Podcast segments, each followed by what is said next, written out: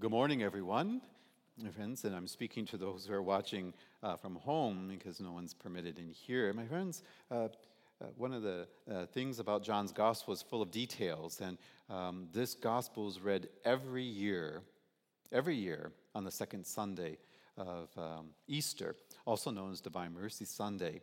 My friends, of course, as you know, my, as me as your pastor, you know, uh, one of the first things I thought of is, where was Jesus? Uh, he came on one Sunday, and then he came back another, but it doesn't tell us where he was at. Was he? What was he doing? Where was he at? What was going on? Uh, but my friends, um, also on this Sunday, uh, I want to um, in prayerfully rem- remember our brothers and sisters in the Orthodox faith. Uh, they follow a different calendar, and they celebrate with great joy um, Easter today. Uh, so we keep them in prayer as we are united Uh, in our faith in Jesus Christ and in our sacraments. And uh, my friends, um, I also want to remember in this time all those um, uh, who are persecuted for being Christians throughout the world. And uh, I do not forget that we're in the midst of a pandemic, uh, but that does not remove these other types of things that happen, and that um, Christians throughout the world, um, when they come together, come under attack. Um, so we remember them um, because we it opens with our gospel, where uh, the disciples, out of fear, were behind locked doors. And uh, uh, we can relate a little bit um, with the pandemic, for sure. But we offer our prayers and for everyone uh, who um, have fear of any type, and uh, especially those who are persecuted for being disciples of Jesus Christ. My friends, uh, one of the things to look at are the very wounds of Jesus. They become very important. And the wounds of Jesus, they help the apostles to understand uh, that, one, that was Jesus, but they also help the apostles understand that uh, the suffering and resurrection of which Jesus spoke to them earlier was not a metaphor. Uh, it was a reality.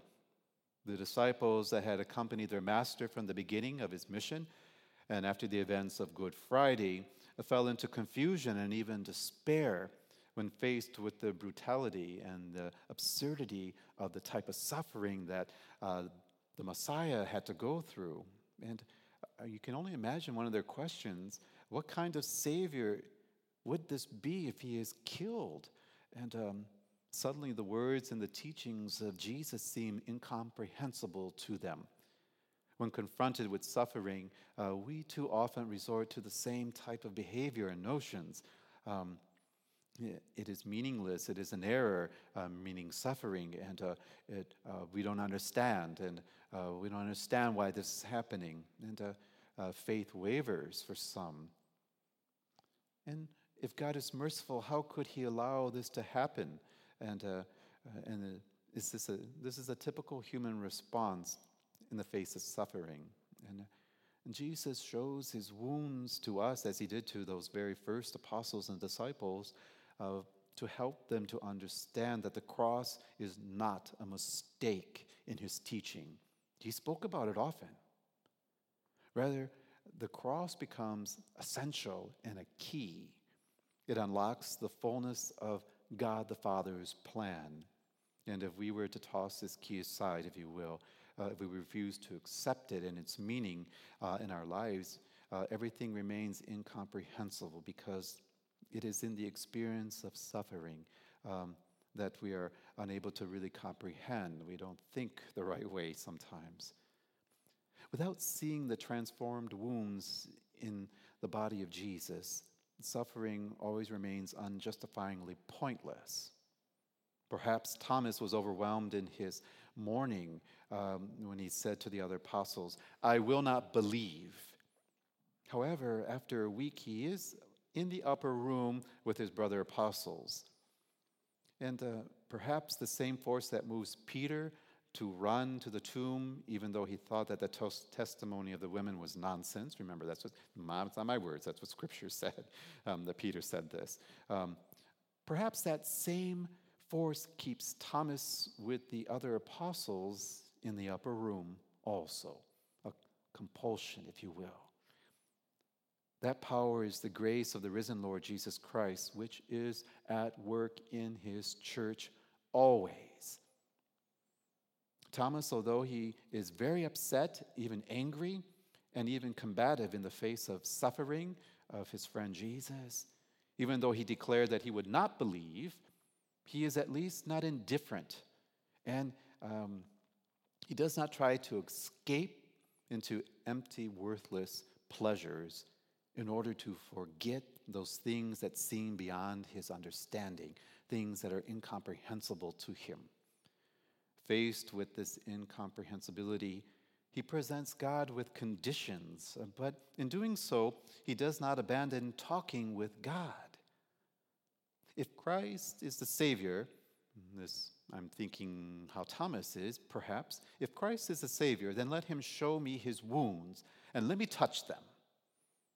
Thomas remains with the other apostles, even in his anger and confusion. Perhaps I would put forth what offended uh, Thomas the most, maybe, um, what likely uh, caused him so much suffering uh, was not only um, to be healed, it would be, be touching the master's wounds, uh, he felt could heal him. Uh, but remember uh, that it was Thomas who had said earlier, Um, to the other apostles, and I quote, "Let us go to die with him," meaning Jesus, "on the road to Jerusalem."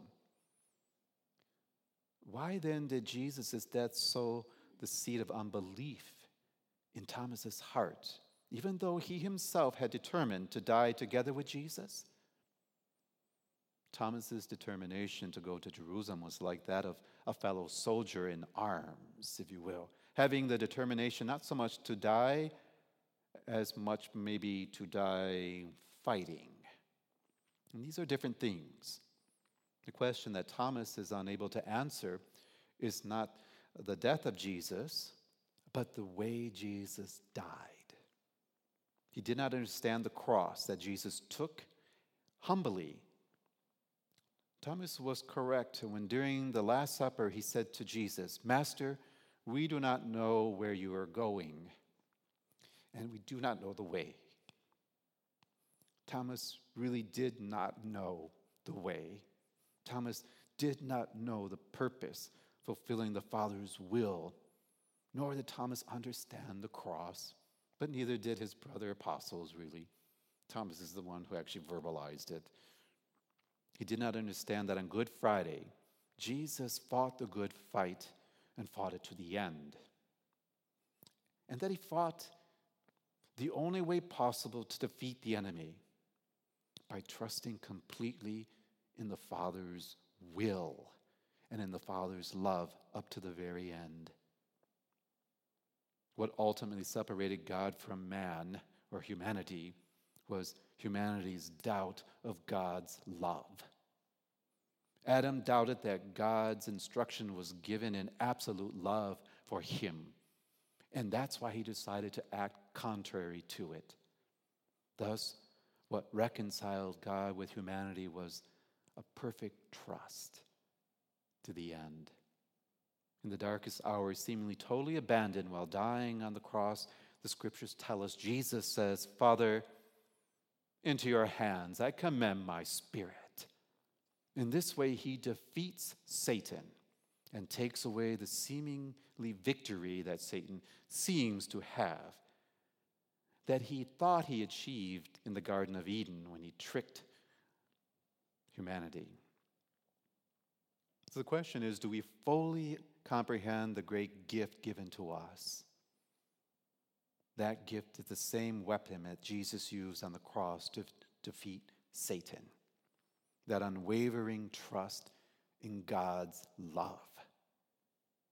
When we hear the story of Thomas, we should know that the same Jesus who came to heal Thomas's unbelief in the upper room, "Thomas, look at my wounds and know the mystery of the cross." We can almost imagine being heard.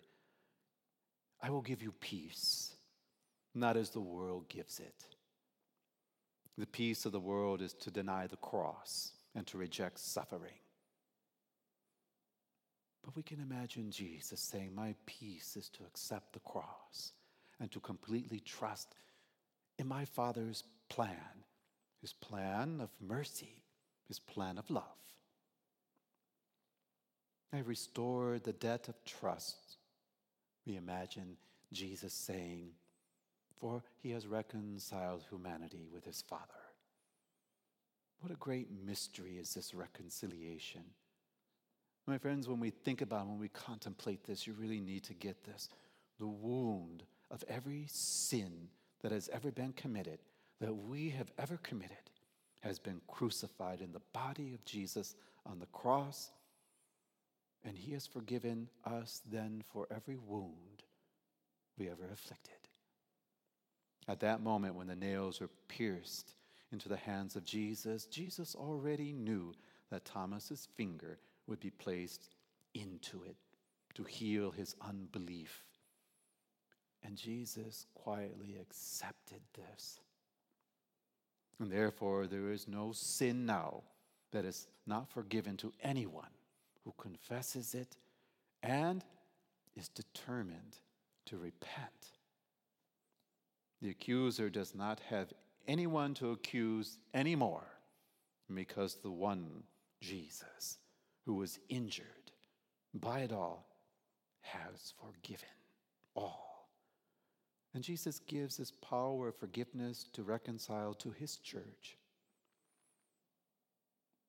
As the Father gave it to his Son, so Jesus gives it to his church. And I think of all the many saints of our church, the ones who have put forth that they have had locutions, as we call them, they have spoken with Christ himself, as a matter of fact, um, Saint Faustina, uh, all the saints, though, who have spoke with Christ and could see him in ways that we could not. And even with such a great privilege, they still go to the priest to confess their sins, because they know that the priest has been entrusted with the power to forgive sins in Jesus' name. Thomas, although not in the upper room that first Sunday, stayed with a group of apostles and was rewarded for it. He says one of the most incredible things in John's gospel, "My Lord and my God." How he got there, mm, we, we, we can talk about that. But he saw Jesus' wounds, believed not only in his resurrection, but believed in our Lord's great mercy and love, because then he understood what those wounds represented. He understood the wounds to open the very mystery of God himself uh, to all of us.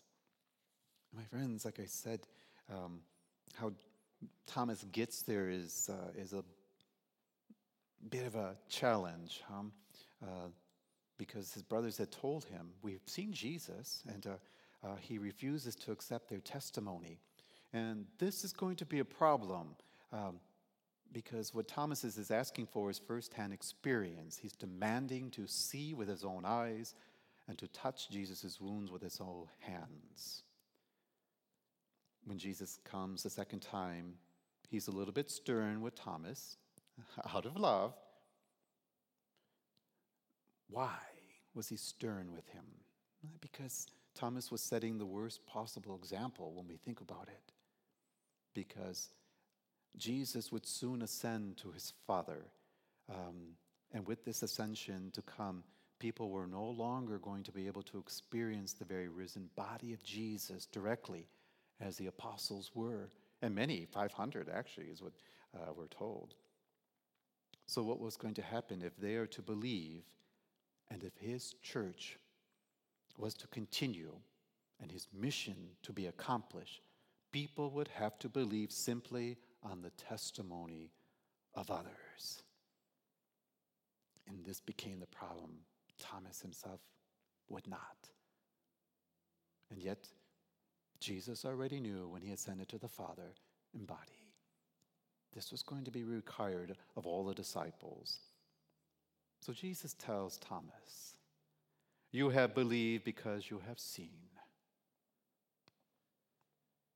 But there is a better way,